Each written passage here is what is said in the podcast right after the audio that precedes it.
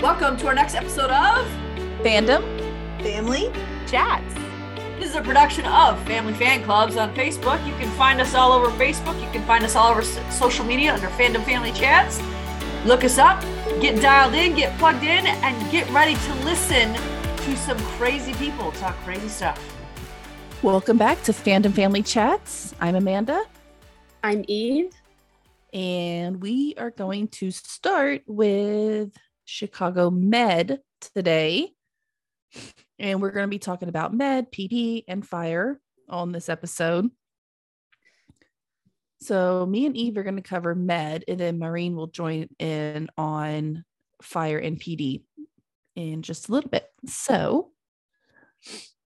it to like jump right into med, I want to talk about Dr. Charles Poor Dr. Charles. first off. Oh my gosh. He's having a rough time. You think you, you wouldn't think a therapist would have that hard of a time finding a therapist. you know, I just think it's weird. And I don't know, maybe those of you listeners who have been to therapy can tell us what it's really like. But he seems to keep striking out like they keep giving him all these documents to sign. And then this time he just met with, what was she like, the secretary? Like, Yeah. he didn't even get to see the doctor. And Yeah. he was like, you know, just have doctor, you know, wh- whoever call me when he gets a chance. Then he's like, you know what? Never mind. Tell him not to bother. I mean, you, You'd think that someone like Dr. Charles, who's in the profession, would have an Mhm. easier time finding a therapist. so I was thinking the same thing, but also on the other hand, you realize he's probably way more picky and knowledgeable than the rest of us. so we'd be like, okay, just do whatever they tell us. He's like, no, Yeah. that's not right. I'm not going to do that. Yeah, I'd probably walk in and be like, oh, yeah, this is how things are done. Okay. I'd have no idea. Yeah, I don't know any better. I, now I do. I mean, I do now because I watch Chicago Med, so that makes me an expert. But of course. and all of our 19 years of watching Grey's Anatomy, oh, yeah. Yeah. you know, we're I- pretty knowledgeable in the medical field. Oh, yeah, I could perform a surgery, no problem. Oh yeah. Appendectomy, I got it all day. We're good. So, anyways, back to I gotta bring up Grey's Anatomy in every episode, y'all. but you know dr charles like if anyone needs someone to talk to it's him because he's he's been through the wringer like he has this new um what is she? She's not an intern. Cuevas is that her name? Colleague, I know, I don't know, like I don't know name. oh because she said in a in uh, a different episode that she's not or was it this one? I don't remember. But she said you know i'm not an intern or something. So Yeah. I can't remember what exactly like she it like maybe she's just new to med. I think and so. Charles think, is showing her the ropes or something. I think so. I think she's just supposed to be like maybe his colleague there, like supposed to just be his I don't know how to say backup. I mean, but I mean, there there has to be different. They can't just be Dr. Charles in one hospital. They they they have to have more Yeah. staff, He can't possibly be the entire psych psych uh, psychiatric. psychiatry- whatever that word is. He can't be the entire psychiatry department. I mean, yeah, as much in you know fantasy land as we wish that were true, he does have to have there does have to be other people. I mean, you ever think about it? Even watching like all the doctors, you don't think about the other doctors that are there the twelve hours that they're not there. you never think about them, but there are more people. So I think she's just new and kind of shadowing him. You know, that's that's kind of my takeaway from it. Is she's just learning the hospital, learning Gafford, Gaffney, Gaffney. I don't know why that sounds wrong to me right now. Um, no, I think that's the name of another hospital in the area. Is it? Or is it this one? No, one? it's Gaffney. Gaffney. Oh, okay. It's G A F F N E Y, Gaffney. They never call they never call it Gaffney. So Mm-mm, they don't. yeah, I keep forgetting that's the official name.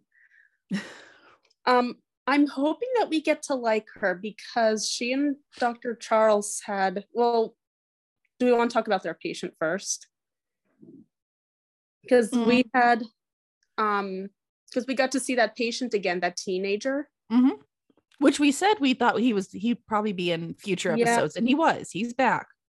He's back and it was he was not getting any better. So He was not. And then his dad went down, and it was just a huge commotion. Wasn't that this week? Was that this week? Or that yeah, yeah, his Okay. dad had some kind of his dad had some kind of heart thing. I don't know. I feel like that was I feel like that was really pushed to the side though. It was. Whole heart thing. It was like he collapsed. And then they were like, okay, we're working on him. Okay, now he's better. And wait, we didn't even get to see anything, but I he might have just had like a panic attack for all we know. He could have, but oh gosh, that poor mother. She seemed to be a lot more receptive this time. Yeah. Which I think, I mean, it happening one time, I could see you, kind of questioning really if it's your own child. Like, you don't want to, nobody wants their child to be diagnosed with schizophrenia. I mean, That's nobody's dream, you know, when they have no. And if it's just been like one occurrence, it would be kind of hard to wrap your hand head around. Like, if it's only happened one time, how you guys just going to automatically diagnose them with this? But now they're seeing that it's a continuous thing. So they're going to have to give in at some point. Yeah, so I think mom was definitely I don't know if she's come to accept it, but I think she's definitely a more of the mindset that hey, this isn't typical teenage stuff. There's something wrong. Mm-hmm.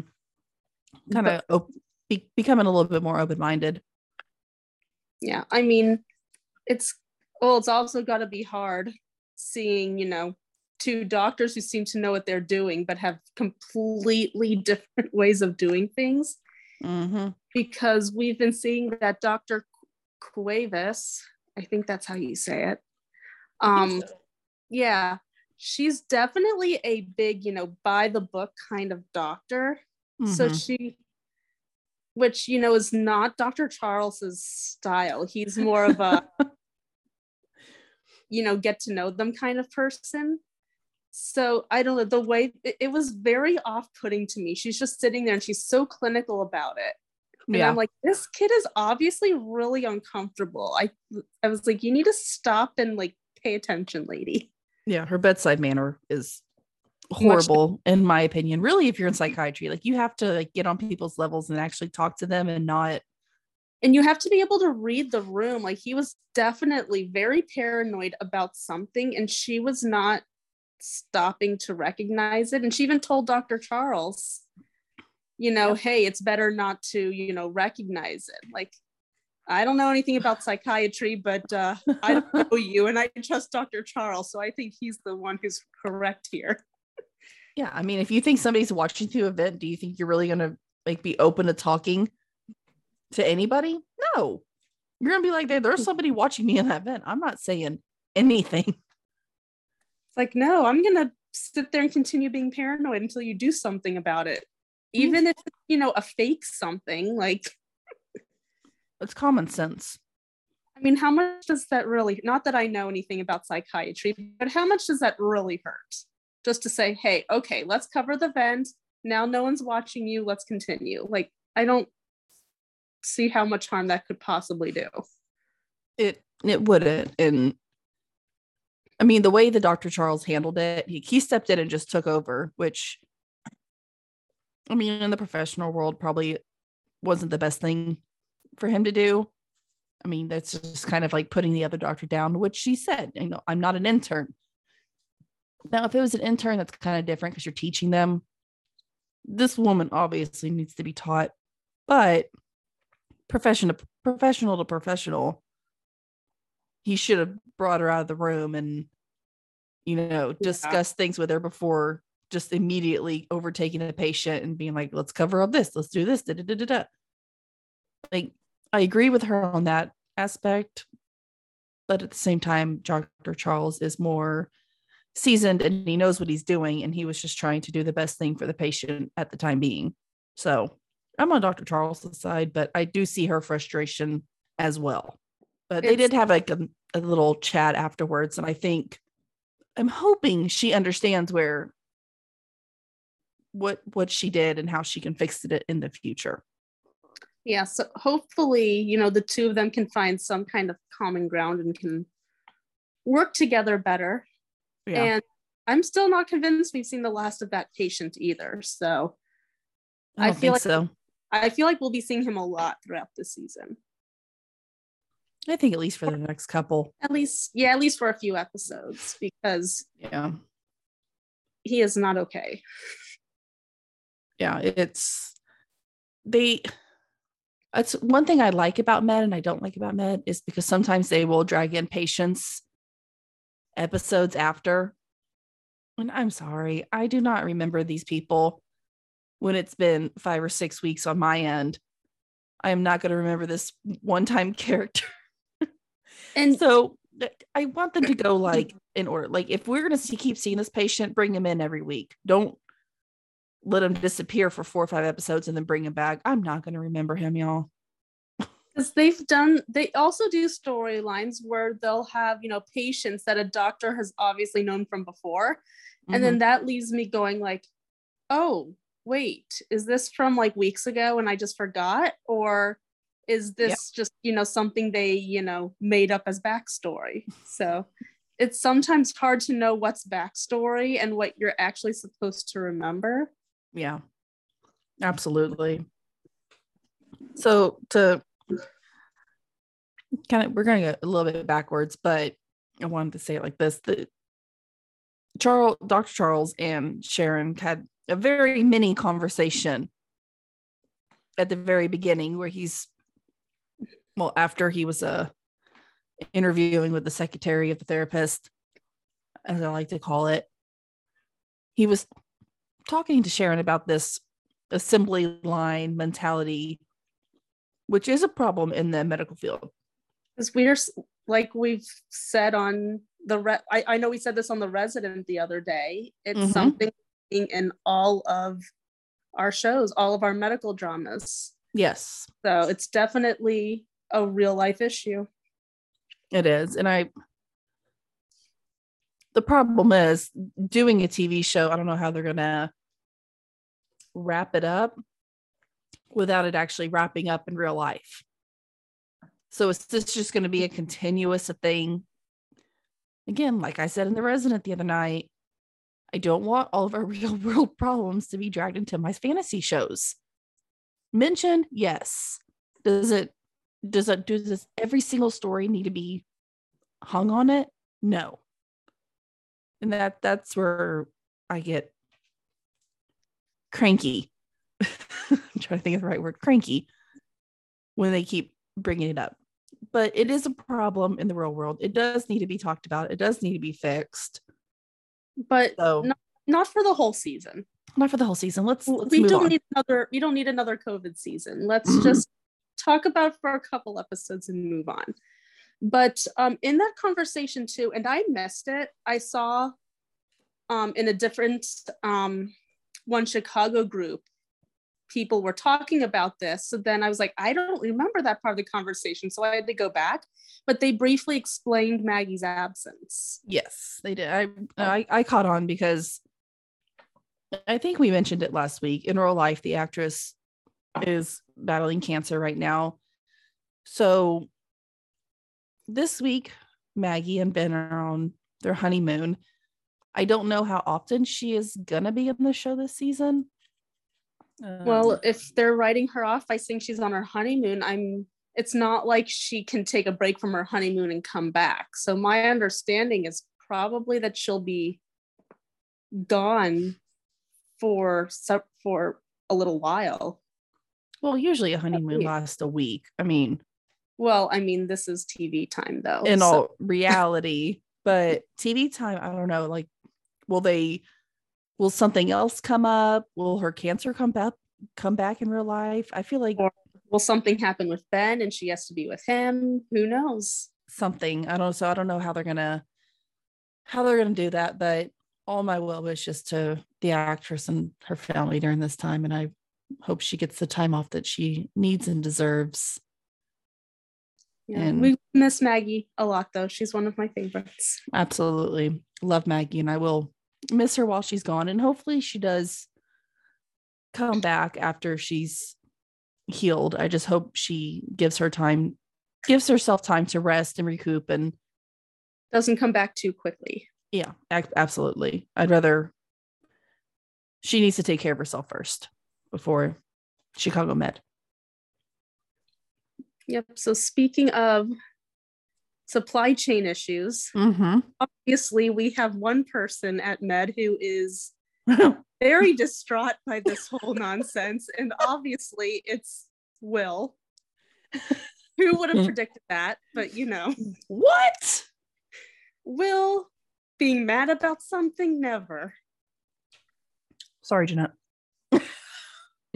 Okay, I, I love Will, just so everybody knows. but he um uh, gosh, He likes is, drama. what is it that Sharon called it? Wild like Wild West um Wild West tactics. yeah, why your Wild West tactics. I was sitting there laughing. I'm like, I'm so sorry, this isn't that funny. Um but it's true. but it really i mean this the, these supply chain issues or what, whatever these new procedures that sharon's having to put in place really had an effect on will's patient Mm-hmm. so we had this MRSA patient come in. She was all, you know, ready to go on her adventure. She sounds like a traveler. And remember, they their plan of action was let's do this medication. Yes. But automatically she's unfortunately she's allergic. And then this the I guess the backup meds is the one that had the problem where Mhm. Sharon was saying, you know, you need to do A, B, C, D medic, you know, treatment before we can even consider releasing this. Yeah. And I guess the other treatment that Sharon was talking about could have resulted in this woman losing her foot or her leg or something. Yeah. Her I guess it was her foot, yeah. Yeah. Because they they couldn't give her the meds that she needed. They pretty much just wanted to clean it out and see if it would get better by that when doing that rather than giving her the medication that she needed. I mean, obviously, Will was not pleased with that because, I mean, what doctor would, but especially Will. I mean, when it comes to his patients, he's like, he does not give up. But he made me really nervous this week with what he was. I was like, I don't know what he's doing, but something bad will happen because it Oh, sounds like what he did was he went ahead with the drug that didn't have supply chain issues, but the patient was allergic to them. So I guess he was doping her up with, um, I don't want to say antihistamines, but you know, other drugs that would help, you know, relieve the symptom, like her, her allergic reactions or something. Yeah. And then went ahead and gave her the medication anyway. And uh, I don't know, Will Halstead made me nervous this week. That was scary because he she did, but what else was he supposed to do? I mean, That's true. I mean, his other option was to let his patient lose her leg, and she did not seem like the kind of person who would be, you know, okay with that. So, no, and I mean, like they had made it kind of a, apparent whenever she said, "Last time I had taken this, I got hives." Not, not to like put it down at all, but if it's losing my leg or getting hives, I'd rather have the hives. And I mean, you're in a hospital; they can pump you full of the antihistamines to counteract the allergic reaction. So, I think he did exactly what he needed to do, and I didn't really even blink when he did it. Yeah, like, the- yeah, and the patient was on board with it. She was like, Yeah. "Yeah, let's do this," and she was really thankful. But uh, there was Sharon, who, of course, was not uh, terribly thankful at all. So. But I feel like that's their relationship. Will and Sharon always have to kind of be at each other because of his uh, Wild West uh, tactics. she cracked me up with that. It's like we can't be treating the ED like the Wild West. Well, sometimes you do if you're short on medications and you have to jump all these through these hoops. And I mean, it kind of is. And you know what, Sharon? You orig- you fired Will. You hired him back. You know who he is. Yeah. you knew what you were getting yourself into when you hired him back. So Absolutely. I don't know what she's complaining about so much. Sorry that I saved the patient without um, having to remove her leg. Exactly. My bad. I think I think she's just used to yelling at him about everything now. But this was actually one time that I agreed with well, not the one time, but this was the time that I agreed with Will with what he did. And whenever he was, you know, whining and complaining about the medication not being available and having to clean it out instead of, you know, going through all the hoops to find the medication and all that, it was I kind of agreed with him more on this one than things that he's whined about in the past. So, This This was a much easier thing to agree with him on than other things Yeah. like, you know, ignoring someone's D, um, DNR. So, so many, yeah. So many acronyms. I can't keep them in place. but like when he well, yeah when he didn't um when when he threw out a dnr i mean that i was like yeah, but like know. this i was like well the patient's fine she agreed to the treatment she didn't lose her leg Everything everyone's happy. being peachy keen. except for sharon Uh, she was mad. I don't know. i don't know she needs to get over herself right now.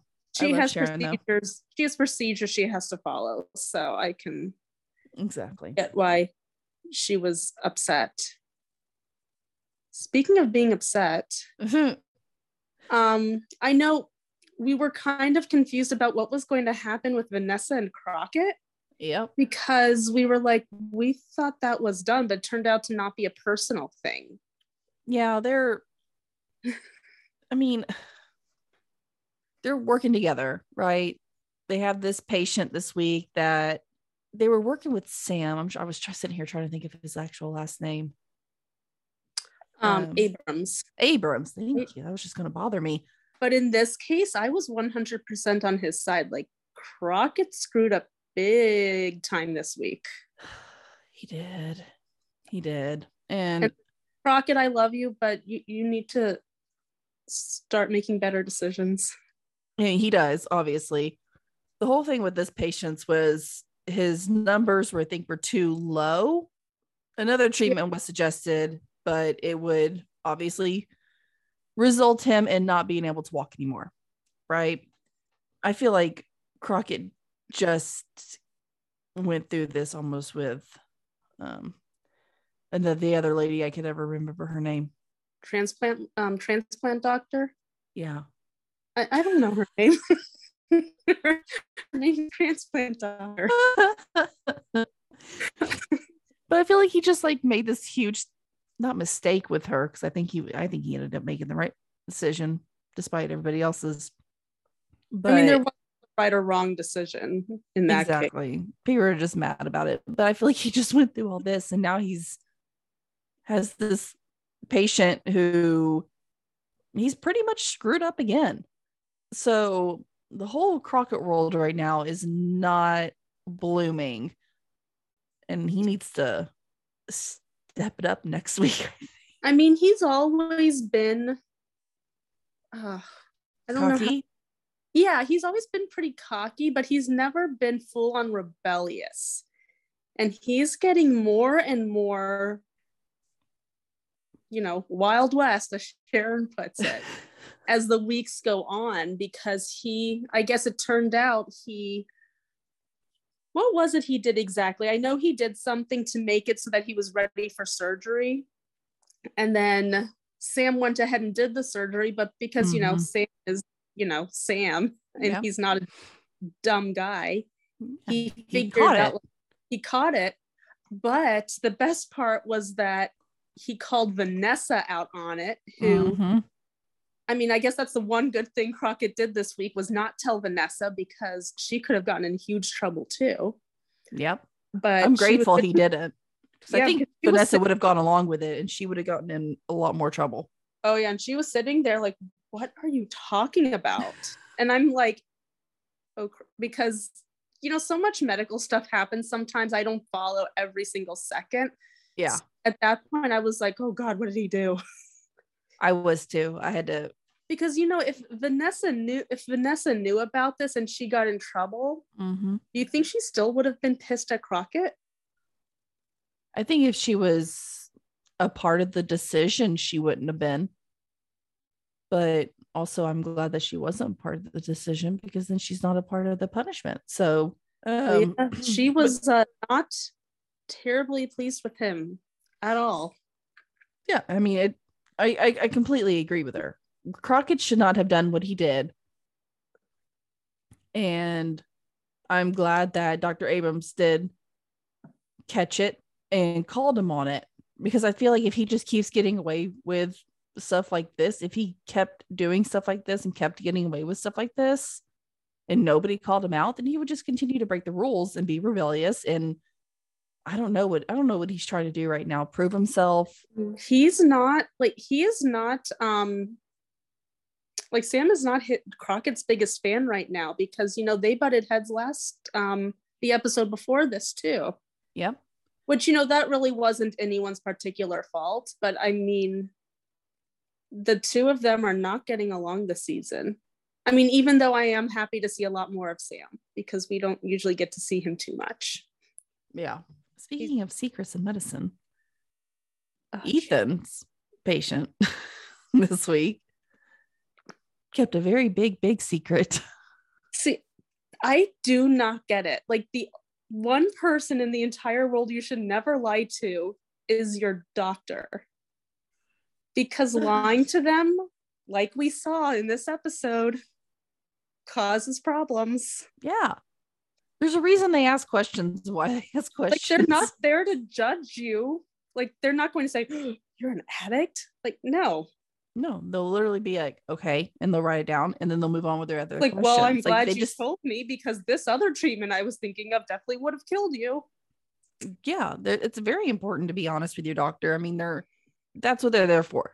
If it's one person in your life you tell the truth to, it's going to be your doctor. But as we know, a lot of people lie to their doctors because they don't want to admit that the things that they're doing and they don't want to be judged. All right. So Liza is Ethan's patient who comes in for treatment. She's pregnant. And does she, I can't remember now.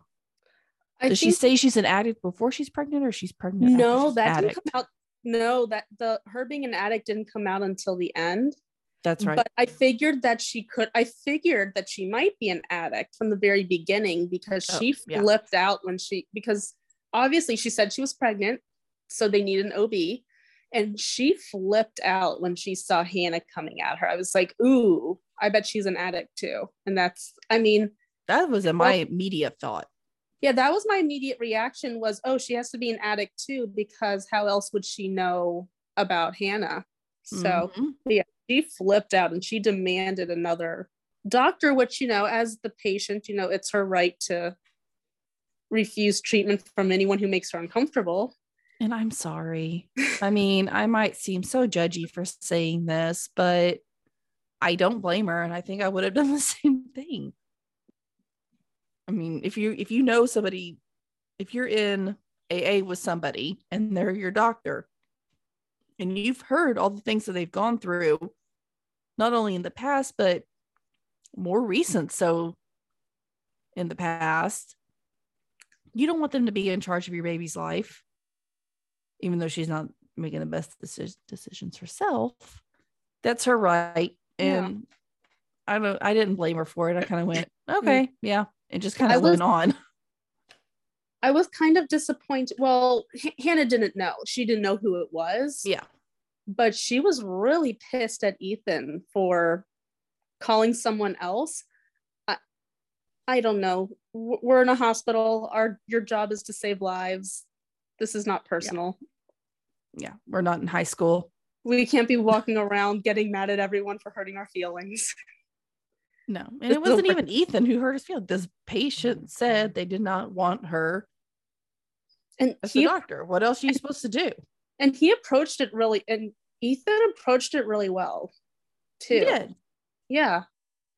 Like, hey, sorry it was an accident. She walked away, no harm, no foul, except Yeah. until later. ugh, she needs to get over herself. But yeah, then it became important for Hannah to have to um treat her because there, There, was, was, no, no, other there was So, nobody else. At the if you're going to be picky about who you want to treat you, make sure you tell the truth. Yeah, I mean, she was going through withdrawals.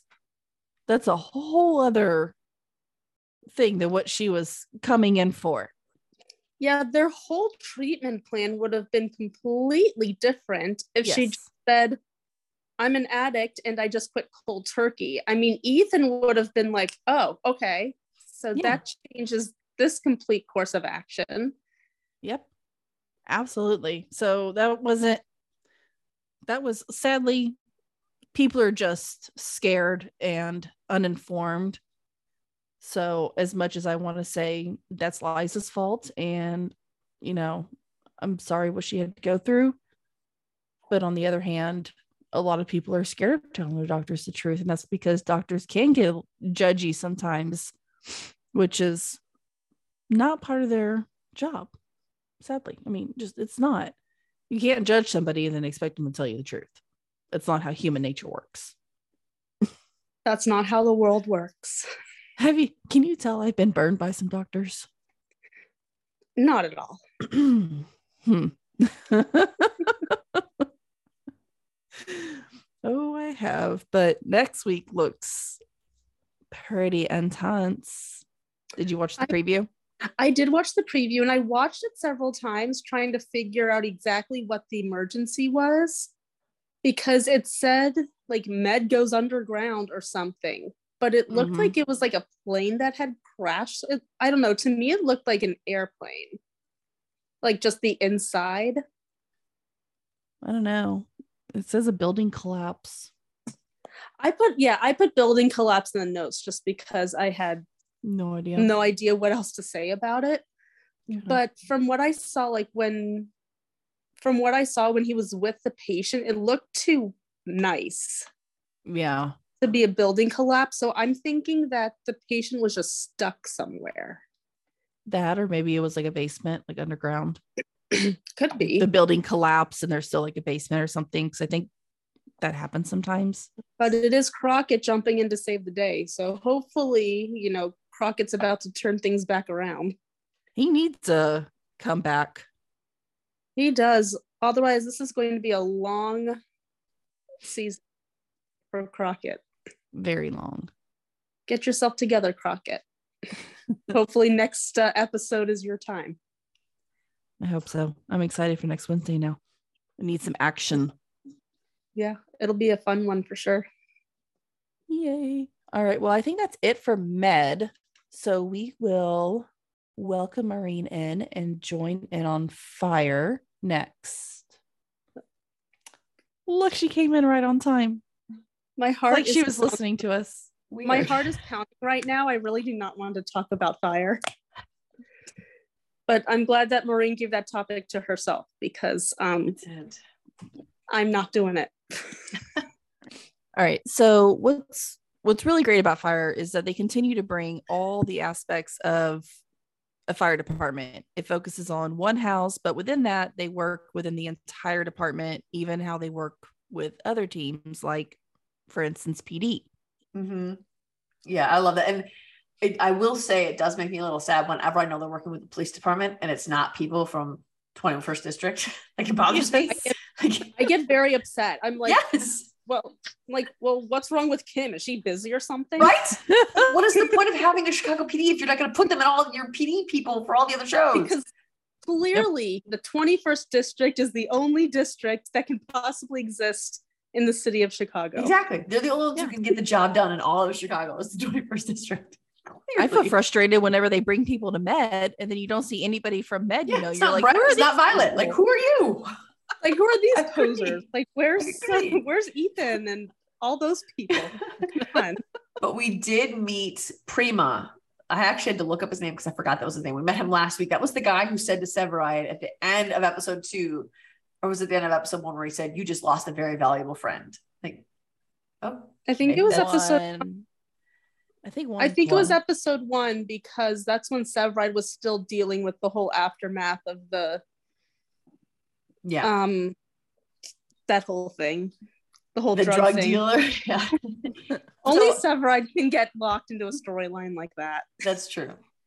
And so, like, when he first said that, at first I was thinking, are you going to actively like go against him now, or are you just not going to help him out? But we found on this episode, it's that he's going to refuse to work with him. Who he's the only person basically in, that we see in the Chicago Fire Department who's able to handle these kind of cases and to step out for fire and solve these things. That was I I don't know, maybe I'm missing something, but I thought that was such a childish thing of Prima to do. It's like Yeah. I'm not working with this guy. It's like, well, you know what? That's too bad because he's really good at his job Mhm. and he's gonna help you solve this case. So you need to suck it up. Yeah. Mhm. He's in fact so yourself. good at the investigative stuff that they his what is the name of the guy who runs fire investigation now? Because he was in this episode. What is his name? Oh, Oh gosh. I know his I have- face. Does that help? I have no idea. well, he even in last season he had to say, Severide, stop doing these. I'm not. And then when he left, he's like, I'm not sad to see you go. Because Yeah. he kept pulling up old case files and actually solving them. So, I mean, to refuse to work with someone who is has a reputation for being amazing at this, and your refusal to work with him because he burned your CI, he didn't even harm this officer. He just got his CI burned. That's it. It, Yeah. it, it was insane. And Severide did point that out. He just say, well, fine, you know, it's anything could get through this. I was going to figure it out, but if you don't want to work with me because of a stupid personal vendetta, then fine. Yeah. And, And then, then- he kind I loved his kind of, you know, attitude where he was like, by the way, and then he spit out like four possible options. I'm like, Yep. he looked at that thing for like five seconds. Right. Like, He's do you want to work job. with him? It's like, do you want to work with him? And, and then he was like, but you know, that's too bad that you'll never know because you don't want to work with me. Mhm. I think I applauded. Did I you would've. stand up? Was it a stand up applaud? no, I'm I'm too lazy for that much, but I definitely laughed. You speak a lot of truth there. I, feel snapped that my fingers. Snaps for Kelly. I do like though that that when uh he said, "Well, fine, you know, go ahead and look at it." Severide was just kind of like, and then he walked in and was like, "Obviously, obviously, you need me." And I just, I like what I like about Severide because I didn't like him at first. It took me a good two, maybe three seasons to like Severide, and it took me Yeah, another couple. I think Seasons that's to, like, normal. love Severide, but Mhm. why I love him is because first of all, he's phenomenal at what he does, like phenomenal, like in a, a ridiculous amount of phenomenal. But Mm-hmm. he's not arrogant. He just knows I am good at this. This this is just what it is. This He's usually who- right. Exactly. It's just this is who I am. I this is how I am, and this is just what it is. This is the situation. He doesn't throw it in anybody's face. He even like last week with Cruz, he didn't throw it in anybody's face, and that's what I like about Severide. He didn't. He could have thrown it back in that in that cop's face, and he didn't. He went in Mhm. there, he did the work, and I like when he went up to Bo- he went into Boden's office and he just slowly propped the file up in front of his face. Boden was like, "Yes, go." he just knows now. yeah, what I love about Severide, and I know we talked about this a little in Med with, you know, Dr. Abrams, where, you know, Severide, he's not like he doesn't play up his own abilities. Mhm. It's always uh, it's always other people who are talking about how great he is and he's just like, "Oh, yeah, yeah, okay. Yeah, Yeah, sure." But he never talks about himself that way, which is good. which I love. Because if he It's did good. that, I think we would all have a different um perspective of Kelly.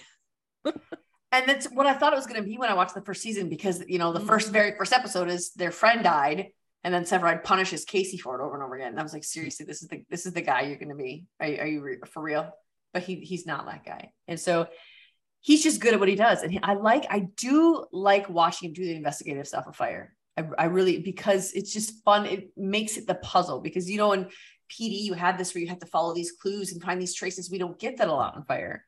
We get a lot of the Mhm. relational stuff on fire. We get a lot of uh, the occasional fire investigation stuff, but it's fun to have that puzzle. And I think Severide brings that. So he did that. And he was smart enough to realize, and I don't know how, like, obviously it's written. This isn't a real person. I understand that.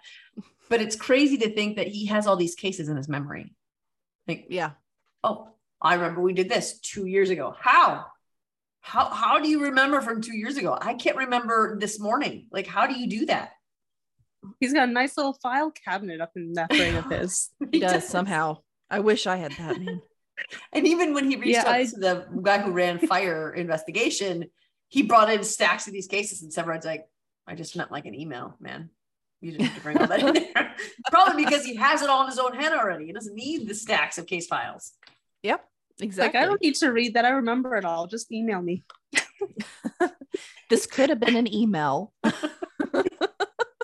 I will say that the way they found the guy, like the whole process of finding him, was really interesting. to me. I thought it was really well done. When they finally Mhm. found the guy, I was like, "Is it usually that easy, though?" Usually mean- no. Usually, investigations involving arson or any kind of fire, just in general, don't those generally take like a long, long, long time to investigate and Typically. solve, and get anything out of it? And I think it's crazy that this guy, Severide, was called on to be the fire specialist. And, you know, they agreed to work together, obviously. But Severide's doing police investigative work. He's not doing arson investigative work. He's like finding out what the what the similarities are, what the connection is. He's tracking down people. Like he's doing the policeman's job. In fact, Well, I mean- Severide found the guy. Well, obviously, that policeman is not uh, good at his job because he's not um, intelligent. So, Except he's not from the 21st district. He's not Ruzek or oh Jay or Kevin. He's not any of those people. So we'll I talk did, about later. I did think it was the scene where they found him felt a little forced. I thought, but I I did like that storyline. I watched. I like watching Severide do that, and I like watching Severide do not because oh Severide. That's not why. I just like watching him get physical because, and, and that's the same. That's not what I mean. I just mean like Stop I- it, Amanda. I like when even Stella or even it doesn't matter anybody on the show. I like watching them like really get into their work. And Severide, like he took that guy down and he was like punching the gun and then he was kneeling on his back and he had like it just I like watching. I think that's more exciting. And I like Yeah. watching, I like that hap- play watching that play out. I just felt like how the guy saw them and he immediately ran like, dude, make it a little harder to figure out that it's you. No. that was the easiest case ever. he made it easy, easy. He made it easy and quick. I wish every case could be like that. If only all criminals could, you know, be as uh, accommodating. Come on, guys, get it together. And I think that Severide, he usually has a pretty even keel, a pretty level head. And I think that even in this episode, he had opportunities to lose it. And like when Stella, when she got a little crazy, he could have lost it, but he didn't. He kept a level head with her. Okay. My girl has a lot of hate on her this week. And I, I gave her to you as a as a gift. I saw that and I'm grateful for it because was was she a little pushy? Maybe, yeah. But on the other hand, I do think she deserved an office, just like I also agreed with Herman whenever he didn't have an office when he was lieutenant. I thought he should have had an office too. And he, I mean, he he caught the place on fire trying to make an office for himself. It's like, yeah, Boden, have you not learned anything when you don't give people an office? You know, the They burn it burned down. the house burned down. So I didn't like how she played the, the woman card. That was the only part I didn't like, but she does deserve an office. Why? She does it all the time. I mean, that's why everybody usually likes her. Is That's because not what I she like does, about her. But she always does play the woman card. She Does always she? has girls against fire.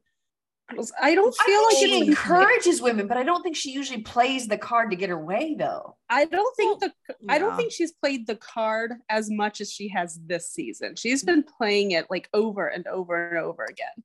I mean, she yes, did she annoy me a little bit? She did this episode, but I still have to Defend your girl. take up. I guess yeah, thank you. I still have to defend her because will she's she does deserve an office, and I think she was just more pushy than Herman was. To be I I don't love think how- she was. I think Herman was pretty pushy, but I think she thought she just deserved it. I, I, think Boden's more scared of a woman. or just Stella in general. I mean, I, I do love how she was just measuring out like his office. when That she was Severide talking with just looked at him Severide. Like, um, what are you doing? And she was like, I estimate this to be, you know, so and so square feet. And he's just like, yeah. No, first she was like, "Well, I'm just talking about this," and he was like, "No, what is that?" that part did make me laugh. I was like, well, I- that might work. She can like half of his half his office. I mean, and I mean, they're married. they're married only leave one anyways. I didn't See, see any issue. Why don't they share an office? I office? thought that would work. But here's the thing: like, I love Stella Kidd. I love her. I think she's phenomenal. Uh, what I don't like is I don't like what they wrote her as as a lieutenant. They- Yeah. they- because she commanded respect before she was a lieutenant because of who she was. We talked about this on last week's podcast a little bit, but Stella commands respect because she's amazing at what she does. She is fearless, she's bold, and she is a leader. That is just who that character is. She commands respect that way. But the way they wrote her as a lieutenant is almost like she had to be this witchy sort of person, this mean spirited, like it's my way or the highway. Like when she came up to Severide about poaching Gallo, like who do you think you are? And that's but they wrote her that way because they it's like they feel like women to get ahead have to be this way. And they I wish that there would be a show that would write her, just keep her as she is. Leave her the leader she already was. Why do you have to change her, her how she leads? But I didn't, I think that it should be based on seniority. There are two offices in that firehouse. So the two senior officers get it. She is a new lieutenant. She does not have the right to have an office, just like Herman didn't until Casey left. Did Herman try to make one? Yes. Did he he didn't ask permission though because Boden refused him at every turn. So he was like, I'm gonna do this on my own then. Stella didn't stop until she got a okay, you can have an office. And I thought that Boden should have stuck to his guns a little more. Like, really? Really? He always gives it to her though. Oh, I mean, That's that's, just been like an ongoing thing since the beginning. He's always given in to her so much easier than he has any of the guys. I hate that. It's and I don't feel like it's just because she's female. I think it's I think he loves Stella like a daughter. And I think um, it's kind of a known thing. Men daddies usually spoil their daughters. And I feel like that's how Boden is, a lot of the times is with Stella is he it's not right of him to do by any means. Don't get me wrong about that. But he does give her a lot more than he would give any of the other guys in the For sure. in the station. I mean, he just does. He always has though. That's oh, that's been an ongoing thing. That's why I wasn't.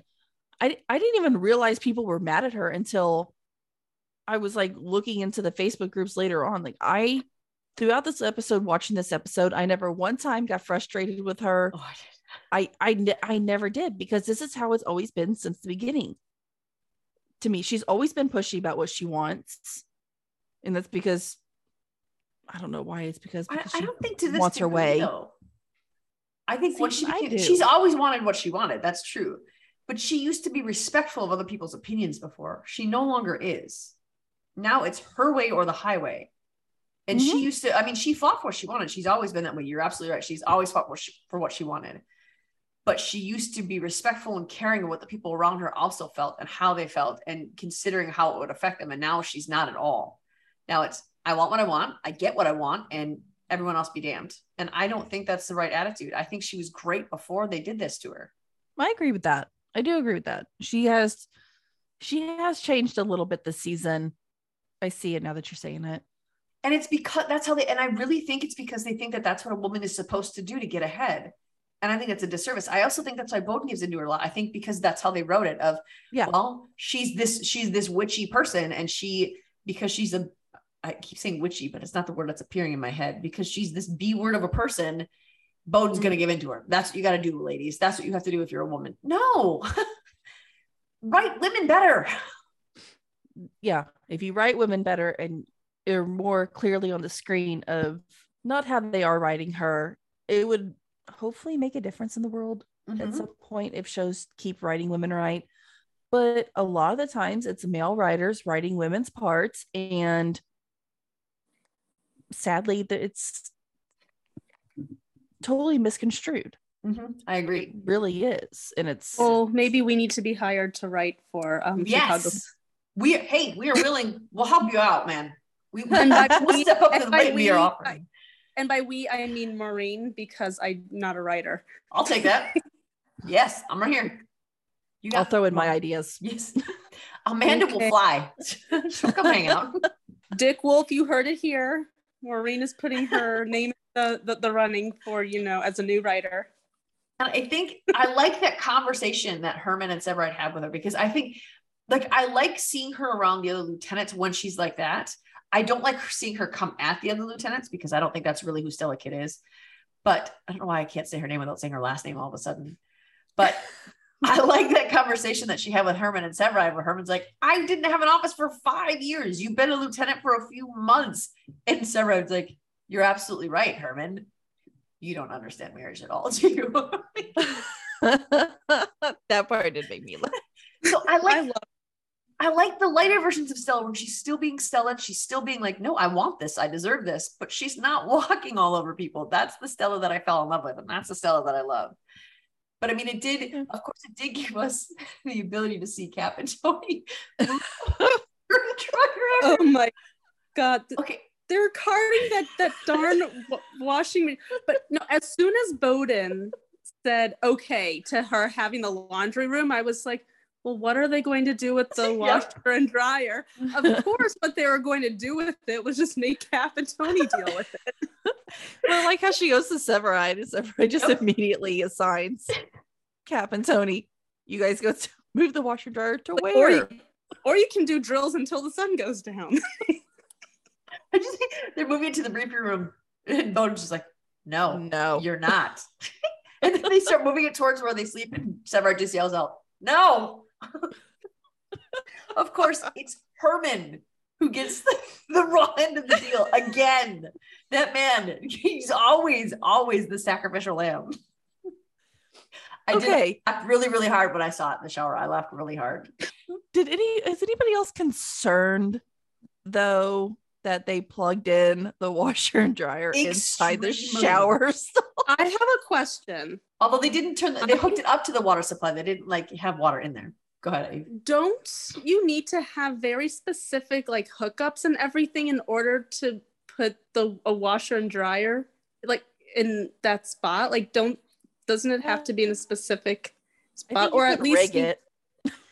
Yeah, but I, I don't think they actually, I don't know if they actually rigged it. It was like rocking back and forth in that shower there. I was like, at first I Yeah. said, I can't believe they did that. But then I said, you know what? Never mind. I Capp can. Tony. Where else do you want them to put it? I was like, these poor guys are going to be carting these machines all over the gosh darn house. Yes. Why Finding a couldn't they put them in like in the fire bay, like where they're taped, like by their table, or like you know somewhere Right? stuck back there, or like where they they put all their turnout coats. Probably because I would have to move Squad Three's table. Well, like even in that room, you know, where they have like all their like turnout gear and everything. Oh yeah, It's like the true, turn. Couldn't you have like, but that's that's all their stuff's in there. I would think that would be a better place for the washer and dryer rather than the shower. Yeah. the dryer and a shower. yeah, any, almost anything is better than the shower. that To be fair, I don't think anyone was in the bathroom to tell them no. That's exactly what it was. Why they eventually did that. That's exactly what it was. and I didn't. The one thing I didn't like about Boden this episode was when he was talking to Carver. Like, it all. Did anyone else feel like he was trying to get Carver to say something bad about Stella, like to say it wasn't working out, kind of thing? Because it was just. I know that he loves Stella. I know he loves his people. He would never do something wrong to his people. I know that, but just the way he asked Carver about Stella and how it was going under her, it felt like at first, okay, I get it because Stella expressed doubt. But when he I kept think- pushing it, it felt weird. I just feel like he wants to make sure that he I think he knows how Stella can be and I want to make I think he wants to make sure that she is treating Carver how he should be treated Yeah, that makes sense. and not how Stella pretty much made it clear to Boden how she was going to treat him. You know, I think he was just pushing and making sure that he, you know, Carver's not like, oh no, no, no, she's fine, and just dealing with Stella being the butthead to him. That's true. I think that I that's how I took it at least. Because he did seem a little surprised when mm-hmm. Carver didn't say anything but good things about her. Yeah. I mean, but she has she hasn't been that evil to him. She's been pretty She was fantastic to him. I mean, she the only Yeah. thing she did was don't lie to me or there's no place on our truck. But I mean, that's a I think that's a reasonable thing to say. Yeah. Not about that situation, but I think in general that's a reasonable thing to expect from your people. yeah, I didn't I didn't even blink at that. just I'm used to it almost this this time. But I mean, she ended up getting her office. And it looked nice. It did. Looked real nice. I liked it. What? Okay. I did have one other thing that kind of irritated me with this whole storyline. Mm-hmm. Whatever happened to the office where they had like the girls' locker, room, like the girls' uh, Nothing. lounge? So I why didn't she just take that? I think that was just such a. f- ep- Remember that turned into such an epic failure. I think it made Boden never want to give that office to anyone ever again. Because he did give that office to Herman at first, and then it didn't work out with Herman. He had to kick him out, and then he gave it to the girls' lounge, and that didn't work out. And then he gave it to that last lieutenant, and they found something in the wall. In the wall. I think that office is just cursed. You know, if, if yeah. we're really getting down to it. So they But just kept it in as while. storage. So That's put the washing dryer in there. Right? Well, no, I doubt Boden would allow that either because it can get noisy. Oh, it's, I guess it is right by him. Boden's very particular about his spaces. Well, I don't blame him. Particular about my spaces too, hmm and my space. I just had a flashback to my first social media account. Me too. We also did see Stella making Carver a part of the 51 family last week, and we get to see that their atmosphere play out a little bit with Brett and Violet, which I kind of enjoyed their little banter back and forth with each other this week. Was it this week when Violet made her that? I don't know. s- s- She made her some like some Yep. kind of cheese bread or something, and She then Brett's baked like, something. like, "I made this for you," and then Brett was like, "Oh, am I supposed to eat this?" she was like, "Oh no, no, no, don't eat it." I mean, it. like, no, no, you can just throw that in the trash. I was like, I love that girl so much. that she brought it all the way up there, even though it was a complete failure. like, I just want you to know that I tried doing this nice thing for you Mhm. because I'm so worried about you. She never That even was- said what it was. She just said, "I made this for you," and it looked like a lump of weird things. She never said what it was.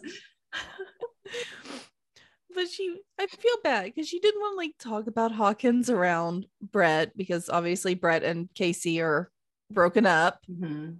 So she doesn't want to talk about Hawkins around her, even though I really don't think Sylvie would mind at all. I mean, Sylvie is the one who ended it, Mhm. even though I mean, I feel like when Casey left, yep, that was pretty much ending it Yeah. right then and there.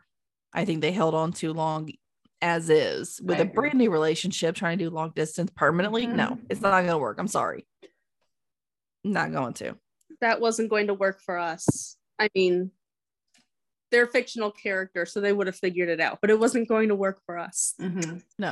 And I feel like Dick Wolf likes to plant this seed of romance between two people and then make you wait for it and make you want it and then gives it to Mm. you to rip it away.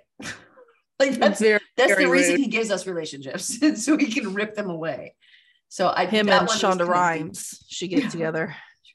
then eventually I, I guess just to show um in order to show violet hey i'm okay this is fine she sets up a lunch with hawkins and i'm like oh That Well, was this so is- sweet. sweet and nice and lovely Yeah.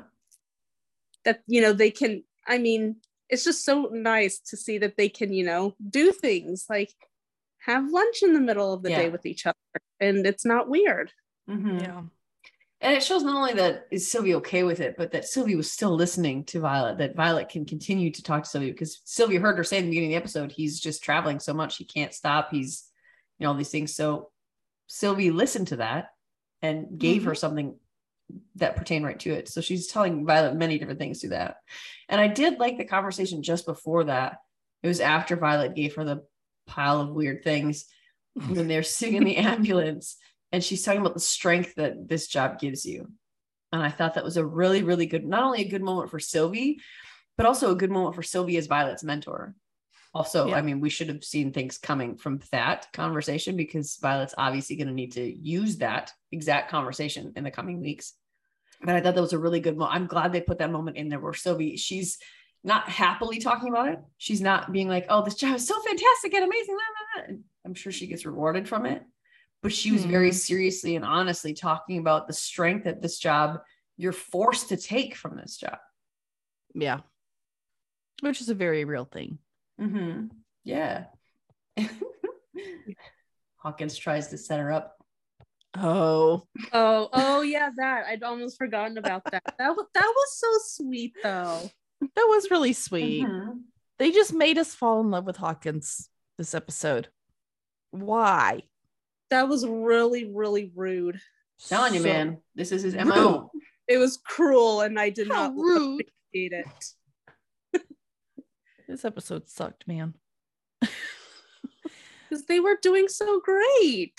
And we were Mhm. falling in love with them. And Jeanette needs to stop saying things because she even said last week that they're just so cute and nothing better happened to them. And now look what she did. Dang it, Jeanette. The Look what you did. Hawkami name was just taken off, and everything seemed great in there. And I just, I feel like they gave us hints throughout this episode that it was coming, but I was completely unprepared for it. I did not. Ex- I honestly, I thought it was going to be Carver because he first in, first out, right? Or Yeah. first in, whatever. I hmm. was hoping it would be Carver, but then at the same time, I was like, it can't be because we don't care enough about him for it to make enough of an impact. Well, see, I was hoping it was him because I thought Dick Wolf would have a bit of a heart, and he didn't. He did not. Sorry. Nope. he just tore out everything. Like I was my kid when I actually went through and watched it because I was telling saying before the podcast that I accidentally turned on the last five minutes. And uh, I had to look down. I, so I assumed who it was based off of a reaction I saw from Violet, but I wasn't, I didn't see it. And so when I watched with my kids, my four-year-old was going, they're feeding off of my reaction. I go, oh no, oh no, oh no. And my four-year-old immediately covered her eyes and was like, he's gonna die. my my eight-year-old is sitting actually going, he died. Like, you don't even know who this character is. They're so they like they were so distraught over him dying. They don't even know who he is. They were feeding off of my energy 100% because I started crying and then they were like, they immediately lost it. So it just, and I asked Jeanette, I said, is there anything that you would like me to say on your behalf for Hawkins? Because Jeanette is devastated. She's very, like, I'm sad, but This I, was a DeLuca moment for. Yes. And like I'm sad Hawkins died. I, I hate that they killed him off. I loved his character. I was just getting into what him and Violet were, and I really thought he was an Yeah. asset. I truly thought he was an asset to the show. I, Mhm. I enjoyed seeing him and Violet together. I, I enjoyed that relationship and I enjoyed what they brought. And but I I will eventually get over it, like next week, maybe. But she said that I'm destroyed by this storyline. He will now be the reference for show deaths like DeLuca was. if you've watched our podcast enough, you know that when a character dies off, it's but was it DeLuca level death from Grey's Anatomy? No more. Now it's Hawkins. That's what it's changed to. And I mean, honestly, the fact that everything was great in Hawkami Land should have been a tip off. Although I don't, I don't think that they'll do anything to Severide and Stella because I think people would hunt him down. I don't. I don't think they would. I mean, Stella is most of the. Well, I don't. Is she most of the fandom's favorite? I don't think so. No, I I think don't Kelly think- is. I don't I know think Kelly is. I don't think Stella's a favorite at all. I know in one of the I know in a lot of other Chicago groups, like they're always hating on her. So And it probably has more to do with Kelly than it does with her. Yeah, I'm a huge Stella fan, but I I, know love I'm- Stella. I know I'm like, I know not everybody is. That's why I think that's why I just kind of assumed she was a favorite because I love her and I know that you love her. So I'm like, oh, everybody does then, right? Because Yeah, we no, she gets a lot of hate. we're So the I- whole fandom. So obviously everyone loves Right. her. so I don't think they'll do anything to that relationship other than maybe break them up, but I don't think they'll kill either one of them off. Um, maybe at the end of the show, if anything. Not a suggestion, by the way, just saying I don't think it's smart to do it. But with mm-hmm. any other character, nobody, nobody on this show has gotten a happily ever after except for Herman and Kelly. That's it. And Herman already had his happily ever after before he came on, before we started watching the show. So- Ouch. that's true. Mouch, Mouch, and Herman. Yeah, and Kelly. Mouch and Herman. Mouch, Herman, think- Kelly, and Boden. I think the ben- the reason why we can't get the unhappily ever after with those three is because Trudy's not often on the show, Cindy's not often on the show, and what is her name? is Um, it Dana? Dinah? What is her name? on the show. Um, um, I keep wanting to call her Melissa because I know that's I know, I know. Or I'm Mama doing the same McCall. I thing. want to call her Mama McCall or Melissa. Um, not Diana. Um, Donna. Donna. That's what it is. Yes. I knew it with a D. Woo. Those three are not often on the show. Yeah, But- I think that does help a lot. With any I characters who are regularly on the show, very rarely do we get a he- an HEA. But I think it was interesting with Hawkins too that he showed up on the scene. He wasn't called, but he just showed up on the scene to take over triage. Was that just Mhm. because he was in town? I Well, think like, why so. did he show up? I I guess he was just in town and he'd heard that there was they need, but they probably needed Yeah. help. I mean, the Okay. fire department was doing triage for Yeah, Boden was right. medical. we're yeah, they were doing big time triage. So he may have just been um notified or at least somehow found out about that and Yeah. just hightailed it over there. But as soon as he showed up, I was like, oh nope, Mm-hmm. See, I didn't. turn around and leave. Everybody said that they, they they had this like feeling when he showed up. I was like, oh, But here's the reason I did And Amanda's just because they're watching, all happy. the reason I thought that is because we were told we are going to lose someone. So we all know we were losing somebody. And we already thought it was Gallo early in the episode because the stuff came down on him, right? So we're like, oh Mhm. no. Like I had a moment of like sheer panic when I when it came down on Gallo and they couldn't find him. And then Carver walked out of there and where's Gallo and Stella? And I thought I thought for sure it was Gallo.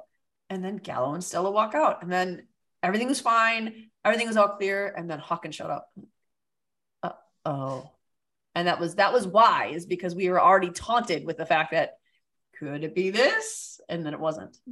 I was completely in the dark about this. The only the only time that it finally dawned on me that something was about to happen was when he was actually under that ledge trying to Mhm. help that guy out and I'm going why don't you just grab him and go? What are you That's what I was saying. standing there? Like, sir, I think it's time to leave. Let's go. Yes. I'll carry you if I have to. And maybe it's because he's not a firefighter, he's a paramedic, which A, he shouldn't have been under there to get the person. No. A firefighter should have gotten him. And that was, and I think, and it was even weird when Violet's like, uh, hey Boden, he's got somebody over there. Like, put some urgency in it, Violet. He's not Yeah. a firefighter. He I- shouldn't be under there. You know, I feel like at that point, it I I wonder if they were trying to help us imagine that for Violet, it was like happening in slow motion, Maybe which that's a is good why. point. Yeah, which is why she's just looking all unconcerned, like, "Hey, Boden, I think he needs help," and it all comes down on him, Mhm. and she's Yeah. still standing there, like shell shocked Yeah. at first. Oh my gosh. But you know, I wonder if they're tr- if things were basically moving in slow motion for her, and that's why she wasn't like, that's a good "Oh my. God, get out from under there, Boden, go help him." Yeah. Mhm. the whole thing was just confusing because also I have been very busy this week and I have not been very involved in the chats or in Chicagoland. And I didn't really realize somebody was going to die. I, I I heard like somebody might die, but that was and I only heard it like one time. So while Amanda was over here watching this, I thought they were gonna get him out with like zero issues, and he was gonna be fine. That old man was fine. And then he comes out with his eyes open. By the way, mm, n- no, Very, very bad storytelling choice. and nobody closed his eyes. Wait, wait. Maybe it's because they were hoping that there was still a chance he could be saved, so they didn't want to. No, close his eyes. close his eyes. My gosh, remember all, all, all It was things we freaky. at him. Close his eyes. It, It was it, it- for me. It made it more sad. it it disturbed me a little bit more. I think the part that made me more more sad than you know the fact that you know he died, it was Violet's reaction. Oh, Oh my gosh, I think that's- Hanako killed it. Yeah, Vi- She did. Violet's reaction I think is what really killed me. Mm. my gosh, she she needs an award for that one scene because she played that so well. so Mhm. awesome. She was completely believable. I was com- totally immersed into the yes. story while it was happening. Like I, I think a tornado could have gone by my house and I Mhm. would have just sin- still been sitting there staring at the screen. But she was Yeah. captivating. And she was like kicking and screaming, like Bo- Boden was holding her back, and like her entire body was like in the air. Yeah. I mean, her sitting there trying to do CPR, I just kept going, okay, maybe. Okay, maybe. It's like, okay, keep going. And then after a while, I'm like, somebody needs to yank her off of him because this, this, Yeah. yeah. And I think I honestly I think that's why they left his eyes open because with his eyes closed, there might still be a chance that he could be saved, but you're looking at him staring blankly up at nothing. Yeah. He's he's dead. Like they there was no shadow of a doubt that he was dead. No. I think And- he died instantly. Mm-hmm. I don't think he I think he, because he's a paramedic and he's trained for this, I think the reason the old man was fine is because, he probably he- threw yep. himself over. exactly. I think that's exactly what happened is he protected that man and let himself take the complete hit of the building falling on top of him. And I, say, I don't think I don't know that it was the right choice to kill him off. I don't either. I don't either. I, I'm really disappointed in this decision. Mhm. Very disappointed in you, Dick Wolf. I mean, here's the thing. Am I as upset as when Al died on PD? No. No. Um, I, I mean that. Oh my gosh, that wrecked me for like a month. That I was still to this day have not watched it. Mm-mm. I What you haven't seen him? No, I fast forward every time. I've seen it. I've seen it happen in fast forward. That's but I still to cheating. this no, it is not. it is saving my heart. I, I like when I think about it, my heart like speeds up. I can't that I'm not kidding. Like my husband came in, it was like DeLuca, that's DeLuca level for me was Al. But so I was destroyed over that. I was Yeah. a- a- am I as destroyed over it as I was over Otis? Probably not. But the only reason is because we got more of Otis and we got more of Al. Hawkins is still a relatively new character, so I wasn't as attached to him as I was to these other ones. However, Hawkins brought a level to this show that I think the show needed. I think that mm-hmm. we needed to have another this other relationship that really it was it was what kept the show entertaining. It was what kept it good. It was watching this this show is so heavy. Watching Yeah. that joy that those two had was so good and it was rewarding. And I think that Hawkins really did a great job. I, I need to learn what his real name is because I think he's hilarious on like his Instagram and stuff. He is a Mhm. human being, is hilarious. Although I will say that he pointed out the day of this episode, he posted a bunch of pictures on his Instagram with him and Hanako. He's like, hey, date night. Like that Jimmy Nicholas, by the way. Jimmy Nichols. That yeah. Like, dude, that was mean. It was that was so mean that you did that. I saw that too. But I think it was really, I, I don't think it was a smart choice to kill him off. Not only because it made me sad. I mean, if you wanted a reaction, yes, wise choice. But for overall as a show decision, I think that was a wrong choice. I don't think they should have killed him off. No. Do we know if it was his decision or the show's decision? I don't. I haven't read anything otherwise. I don't. I don't know. it sometimes makes me feel better when I know like the actor needs to leave Yeah. for something and they want off. Mhm. It like makes it better, in my opinion, than whenever they're like, "You're dead." The Mhm. reason that I'm thinking that it was more of, you know, Dick Wolf. just for a storyline, because that's what I'm thinking. I'm thinking they killed him off just for a storyline. And the think reason so I think that is because the character, he was already going off to some other district. Yeah. They didn't need to kill him off in order to let the actor go off and do other things. that's true. That's true. Yeah. That's Dick true. Wolf. Why, man? Why? Yeah, Why stop you it. keep doing this? I think that in his shows, and you look at S- SVU, all those years, he's surprised. Actually, he doesn't kill many people off in the Law and Order world, does he? No, that's because he gets to kill people every in every show. Good point. That's true. Dick Wolf, man, you need to see a therapist. this, this is a problem. Just don't go to the same one as uh, Shonda Rhimes, please, because obviously No. it's not working. no but i think that he he's done this in the chicago world he has killed good characters off for storyline dramatic effect and i think that in this instance it was a detriment i think he mm-hmm. played this one wrong I and I too. I wish. I mean, now we have Violet and Brett going through these horrible relationship endings. these paramedics need to be able to save people how are they going to be able to do that It's Well- almost like they were like, well, you know, we finally got Brett to an okay place, so let's go ahead and, you know, completely destroy Violet. That seems like a great storyline. And I mean, what's going to happen with her the next couple of weeks? I don't know. Next she's- week looks pretty freaking heavy as well. It does. Super heavy. So I don't know what they're doing to us. They like started this season off with a bang. Mm-hmm. But we see next week like Boden's trying to like save this child in sand. I don't even know where they are at this point. Like what what what does the sand come from in the middle of Chicago, first of all? Maybe I like a maybe a, company. maybe like a construction site. Yeah. I don't something. I don't know where they are, but they're somewhere with a mm-hmm. bunch of sand or dirt or something. And this eight year old is like it collapsed over him, and Boden is like hand burying this child out of here. It just it already. I, I feel like it's like everybody in the episode is already wrecked over Hawkins, and then they're having to deal with this. Nobody's in their right mind because Mhm. they just had a huge loss and we need a we need a couple of uh good Happy weeks moments. to come up soon after this you can't just go right from a, a horrible, horrible, wrecking, soul crushing death into, hey, let's pass some more on there. No, give us a break. And that's Mhm. how we knew how we knew that we were going to lose someone last week was that Mhm. what and the pre because we're so used to just watching the video. I didn't catch it until they said it in our when we did our last Chicago podcast. They're like, "Oh, did you catch what it said?"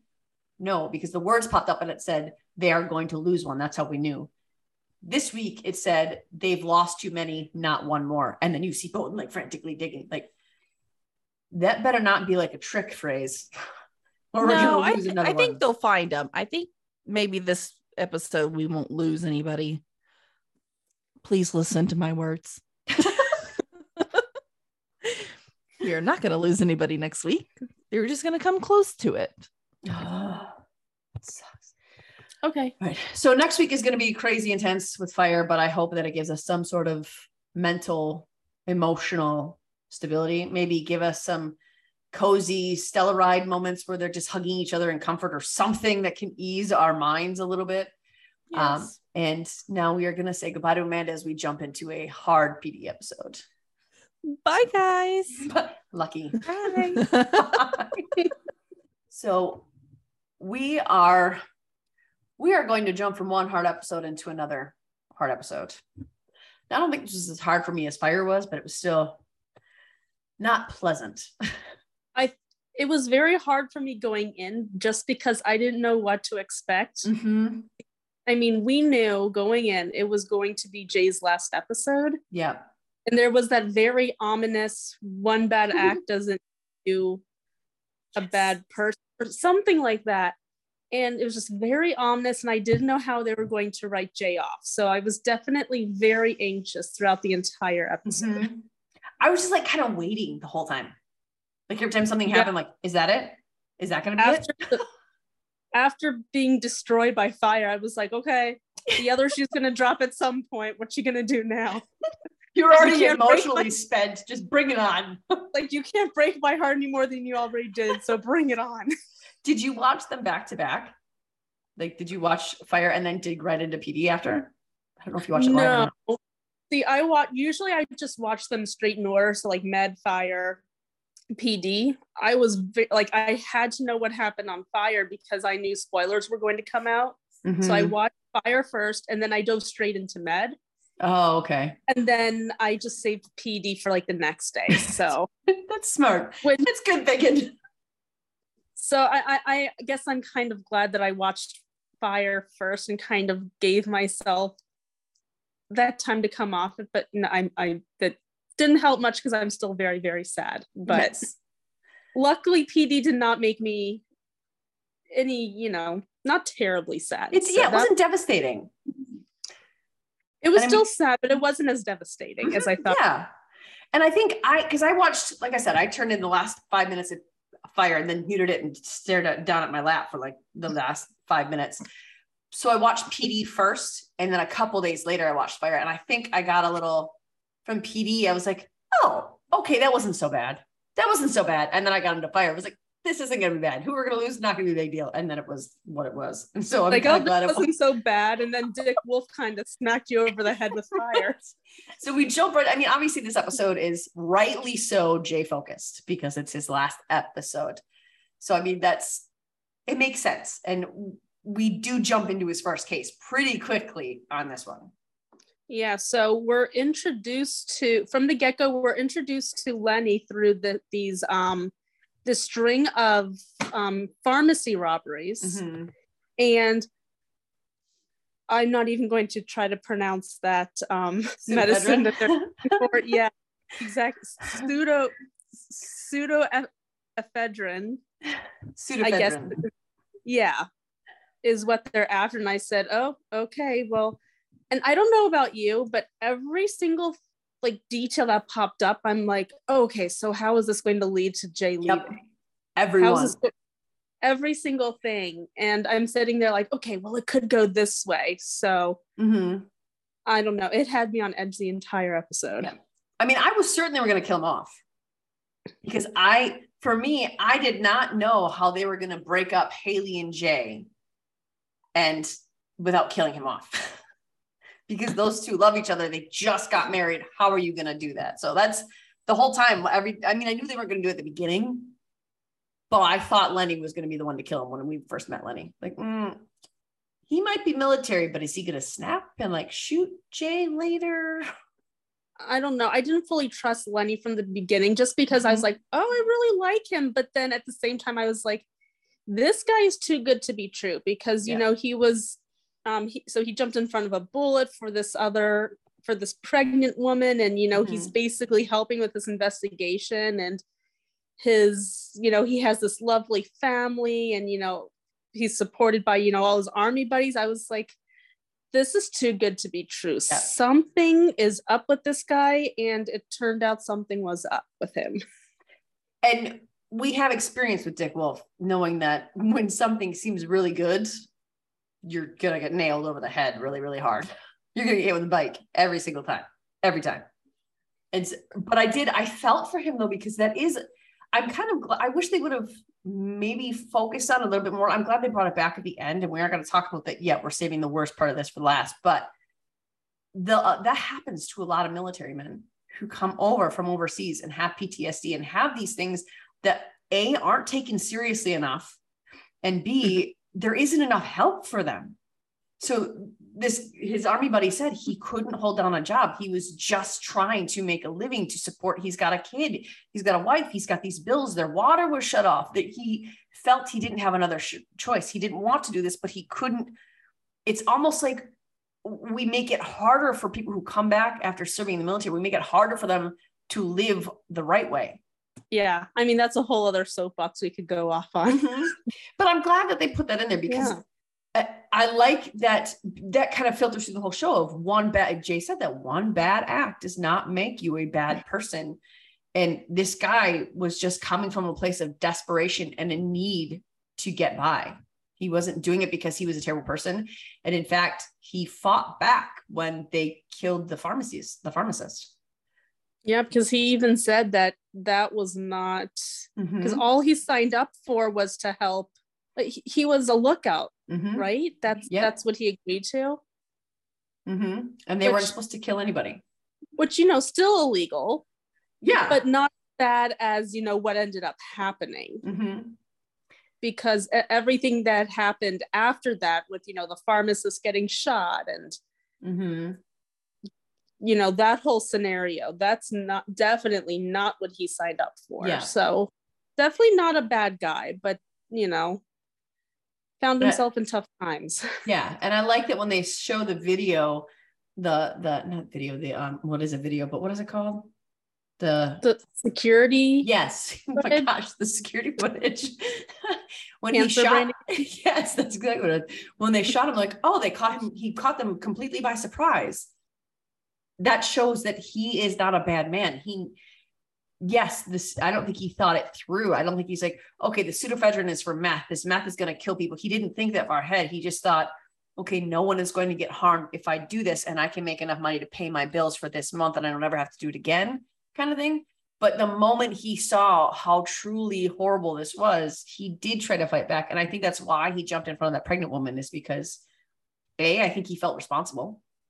And I, because he was the reason they were shooting back at him. And he wasn't going to let anyone else die other than himself. Yeah, because he was obviously truly a good person Mhm. who Messed was, up. yeah, very messed up, very desperate. And as soon as he saw, you know, what actually transpired, I think he was just trying to do as much damage control as he possibly could. Mhm. Yeah. And Jay understands that mindset because he was a soldier. So he was the perfect person to find out that this was what was happening. But, you know, with Jay, I don't, it was never said if Jay told Voight and Haley about the location of the meth lab unless mm-hmm. unless I missed that. That's I didn't see it with, with PD, that's always entirely possible because it's hard for me to follow sometimes. but at one point, we just see Jay sneak in, which I'm like, Mhm. did I miss something? And then they're there shortly after he snuck in. So I Mhm. felt like I missed a big plot line Yeah. where Jay found. Uh, I don't know. Did did I miss anything, or was it kind of just like behind the scenes that It must have been all- because I was watching it live and so was Jeanette. And I actually texted her, I was like, um, did I miss something? Did they tell Voight? Did he tell Voight and Haley where he was? And Jeanette was like, no, they didn't say that he said anything one way or the other. So they must have been following him because he was acting a little off the rails. they had to have Mm-hmm. been because I mean Haley had to know that this um whole thing with Lenny was going to take a toll on him, you Yeah. know, being an army vet and everything. Mhm. So I think the fact that they were following him probably is a safe bet. Yeah, because he had said that they were going to find a way to do this without getting all that information. So I think she kind of thought, okay, you are not you right now. You are acting insane. So you are clearly going to do this in some wrong way. So I need to protect you. And I think that Voight felt the same loyalty to Jay- I mean, he's been with Jay from the beginning. So he did feel that loyalty. And I think that they were probably following him that way. So uh, that was confusing me, but he did find the meth lab by going on to getting Lenny's wife to give him access to his laptop and his phone. And what was crazy to me is he was doing that right in front of his army buddy. Like they were both sitting on the porch together doing separate things, but Jay's like looking out his computer and his phone right in front of his army buddy, getting that information. I was so surprised that his wife so willingly gave up, Mhm. you know, his laptop and everything because I mean, I know, you know, Jake is a charming guy. Like he's someone that he, he does he is someone who's very easy to trust, but Mhm. still I was like, this woman doesn't know from Jay yeah. at all. So I was surprised that she was just like, okay, I trust you. Here's everything you want. Here's everything to incriminate my husband to make sure I don't get a pension. but she did ask him, she did have the foreknowledge to ask him, Are you supposed to do this? And Jay just stared at her. So I guess know. knowing that he could get equal amounts of trouble as she could made her trust him a little better. I don't know. That was weird. But then, you know, also as desperate as Lenny was, at this point, his wife was also pretty desperate. Mhm. So For sure. I think she would have believed anyone who was trying to convince her that they were trying to help her. Mhm. Yeah, because she had a child to protect and no means to do it. So I get Exactly. it. And I mean, you see Jay going there alone, and that's first of all, you work in intelligence. Going That's into a very- meth, right? Not very intelligent. You're going into a huge meth lab where there's really dangerous drug dealers by yourself, dressed up in a black hoodie. So you look like a hook I mean, he would have killed you if you you look like a cop, but you just look like your basic average Joe. And it only just added to my anxiety of, okay, this is how it goes down. This is how, you Mhm. know, we say goodbye to Jay. For sure. He was an idiot and snuck into a meth lab all by himself. And then when they pulled up, when the dealer and his person pulled up, like, okay, this this is how he dies. This is what's gonna happen. This bad dude is gonna kill him. They've been killing people for less. Jay's gonna die right here. And then Haley uh, goes in. I'm like, oh great, Haley's gonna die too. Fantastic. I have to, I'm going to have to go and rewatch this episode because I don't think I was able to focus because of the fact that I'm just like, oh, this is how he dies. Okay, he's gonna die here. This is how he dies. To the point where I was like, I don't even know what's happening. I'm just so paranoid that he's gonna die every second of the show. And especially now that you know he doesn't die, he survives. Now you can calmly watch it. Now I can watch it and be like, okay, well, this isn't as bad as you know. I seem to think it was several days ago. Mm-hmm. And I like I like how Voight distracts the driver. He goes up and asks for a restaurant and just pulls out a gun and puts it right against his cheek. I love Voight. Like I just I love that man. I think he's so He's just I mean, he's so cool and calm and collected at the same time not. yeah. It's amazing that a person could have the capacity to go from totally normal and chill to I'm gonna blow your head off without question. and like Like, hey, can you help me find this restaurant? I'm meeting a buddy of mine. I'm gonna blow your head off. Like, well, that's really hard to pull off. how Good do you one, make that switch? And here's here's the thing that drives me nuts. Okay, and this is a PD specific thing. So Jay's trying to fight fair. He wasn't, I mean, yes, he found this method. He's a cop. He's doing what he should do. He wasn't trying to kill that guy. He was fighting fair. The guy was strangling him. Jay could not breathe. He had to get him off of him somehow. His gun wasn't there anymore. He couldn't threaten the guy with a gun. He had no weapon on him aside from a knife. And the guy's not going to stop for a knife if he shows it to him because the guy's going to think, oh, what damage are you going to do with that? So he's not going to stop. Jay had to do something. I mean, Mhm. did he go a little crazy with the knife? Yeah, he, he went a little gung ho there for a minute. But Haley and Voight jumped right to, we got to come up with a story. Let's make up a lie. Why can't it ever be self defense with you people? Why? Yeah, that's what I'm sitting there thinking. I'm like, are we serious? We just, you know, figured out, we, we you know, you guys just recovered from the last time you had to make up a whole story off of something that easily could have been explained by self defense. Mhm. And they're sitting there like it's perfectly normal. And Voight's like, yeah, yeah, that's really good. I'm like, no, it's really bad. And luckily, Jay was just like, no, Mhm. stop. And Yeah. I'm like, thank you. I mean, you weren't terribly intelligent, you know, a little while ago when you snuck into the meth lab by yourself.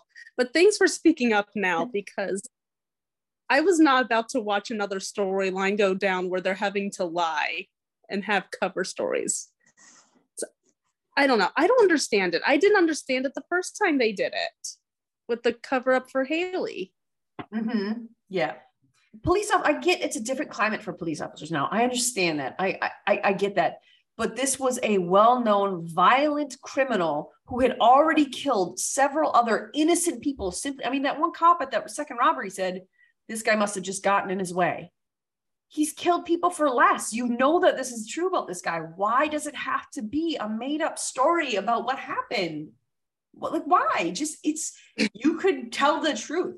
He was choking me. I felt my life was in danger. I could not breathe. I did not think I would survive unless I acted. And so I acted. Now, granted, he could have gone through a, um, a whole period where he was being investigated and Mhm. maybe he was put on leave for a little bit while they investigated everything, but he eventually would have just, I mean, he, he would have been fine. Yeah, exactly. And I mean, we kind of see in this episode that Upstead is unraveling. And that- that's, I think that just kind of bleeds into this because Haley had that talk with him right outside the hospital. You're not you, and we're not us. And this is not working. This is not right. And I think because you watch him staring over that body as there, Haley and Voight are discussing his fate and the story that he's going to have to lie with. Jay couldn't pull himself out of that moment. He could not stop looking at the person. And I think that was what he he heard really what Haley had said that you're not you. And I think it kind of it bled into it in that he heard you're not you. And then he just saw this man that he murdered and thought, You're right, I'm not me. This is this is all wrong. Something is wrong here. And so it just it was sad to watch that unravel. We've been watching them unravel for weeks, and we've said Jay, they changed who Jay is, and we didn't like that. I really didn't. I, I think it was a disservice to his character. I think it's a disservice of how steady he has been these last 10 years. So you see that unraveling the first few minutes, you see the conversation with them, you see him fight over, no, we're not going to get a warrant. No, we're not going to do this the right way. And on top of that, he kills someone. So he spends the whole episode walking away from Haley, essentially, even in this moment. And when he goes to that, what was his role? The guy he went to, it was was it chief of police that he no, it wasn't chief of police. Who was the guy he went to? I thought it may have been the chief of police at first, but I don't think he had anything to do with. I don't think he was a part of the police department. Well, he had to have been because he turned in his badge to him. I don't know. It wasn't the it, it wasn't the chief of police Mm-mm. because we met him in the first episode. Yeah. That's not the same guy. I'm not sure who that was. Someone I don't know. Someone high up in the Yeah. police department, I guess. maybe the commissioner maybe it was the commissioner or something like that something but when jay goes to talk to him that's when we hear well actually what he said to haley was about lenny one bad act is making a bad person but with this guy he was going to tell him the truth the only reason he didn't tell him the truth about who he was what he did was because that man said they how they were rewarding lenny's family and then jay realized i can't i can't give them any reason to look into me now because if i do that then they're going to have a reason to look into Lenny because I handled this case. And if they find out I lied, they're going to think I lied about this other thing, which I mean, he did. So he had a legitimate reason to be concerned.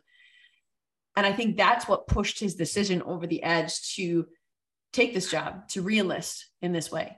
Because, well, Mhm. if if this is what it is, then I have to maintain this secret. I have to maintain this lie. I can't get away from it. So I need to go, I need to walk away. And I think it may have also been his way of trying to get back to himself Mhm, Yeah. too. Like I gotta make, you know, I gotta, cor- you know, make a course correction here and just, you know, go back. Mm-hmm. And I have to mention it because she'll kill me if I don't. Jeanette is the one who called him reenlisting, and I said, no, I don't think he'll do that. But I, I figured that maybe he would take a different. I I thought that maybe he would take a different job in the department, and then we just, you know, somewhere, and then he would just be off camera, and we just wouldn't be seeing him. mhm. I didn't think he was going to re-enlist. I thought that would have. I was like, he's not going to re-enlist. That's too much. But And- Jeanette was right. was. And he didn't reenlist exactly because it's not like he was going to active military Oh, duty. yeah. He was doing something else. He was going, it was six months, he said, where he would be going to search for. It was like a- Something about like a cartel and yes. Oh, yeah, yeah, yeah, yeah. some something like that. he was going to make it right by searching down and seeking all these people who are putting these terrible drugs on the street that are killing people. So, and he's doing that as part of a covert operation. Um, so uh, maybe he is going to get killed off eventually. maybe But he going to get a letter be like, he died in the line of duty. Okay, but he didn't get killed off today, so that's what I'm going with. I was so set on the fact that he was going to be killed off because I, I honestly did not see how they were going to break that up. And even, I mean, we talk about Hanako killing that scene in Fire. Haley, I cannot remember her real name. It's Greek. I know Spiridakos is, is- is um Kim. Or no, Spiridakos is Haley, isn't it? No, that that, that that's her. Yeah, Okay. Tracy Spiridakos, I wanted to call her Tanya. and then right. Marie, uh, Marina is Marina. the one yeah. who plays Kim. But then I can't even. I'm not even going to try pronouncing her last name. The Corsia. Where Squerciati. Squerciati, I bet is what it is. Squerciati, Marina Squerciati, and then it's Spiridakos, Tracy Spiridakos. She killed that scene with Jay at the end. Like I got him. Mhm. I didn't cry like I did when Hawkins died for obvious reasons because Jay didn't die, but I got emotional when Haley was playing out that scene when Tracy was doing that scene because you could feel her goodbye in that scene. You could it like Mm. flowed off the screen. Her saying goodbye, and it was like all of her emotions were saying goodbye to Jesse Lee Soffer. And so it was just, it was very, it was a very real moment. And I think that she did, I think she did a really, really good job there. And so we see that Jay didn't die. He's going off somewhere else to do something for the military, but he says, I will be back and then we'll be good. And I'm just wondering if that's, that's the other reason I thought they're going to kill him off because Jesse Lee Soffer, by all of his Twitter, like when he posted on Twitter, it didn't sound like he had any plans to come back. So that's the other reason I thought they're going to kill him off is because if he's, in order for us to have no hope of him coming back, you're going to have to kill him because otherwise there's always a hope that he's going to come back, especially if he said that to Haley. So maybe he does plan on coming back, or maybe they're going to kill him overseas. I don't know. Maybe they just want to keep their options open. Yeah. Because especially if it wasn't Dick Wolf's idea, if it was Jesse Lee Soffer's, they probably want to keep that open. So in case, you know, we'd like to have you back, you're an OG. So maybe Was it his choice to duck I- out? Or I thought so, but I'm not, I, I have nothing to go on other than just what he was, just how he was saying goodbye over Twitter. whatever it is, we're going to miss Jesse Lee Soffer. Yes. I, I do. I, I did when we were in Chicago, he was directing the episode that we were there for. Oh, So cool. he's Jesse Lee Soffer is still working with PD. He's just working behind the camera now. I don't Okay, know how so- often, but the episode he, I believe he was directing it. The episode he was directing is going to come out in about two weeks.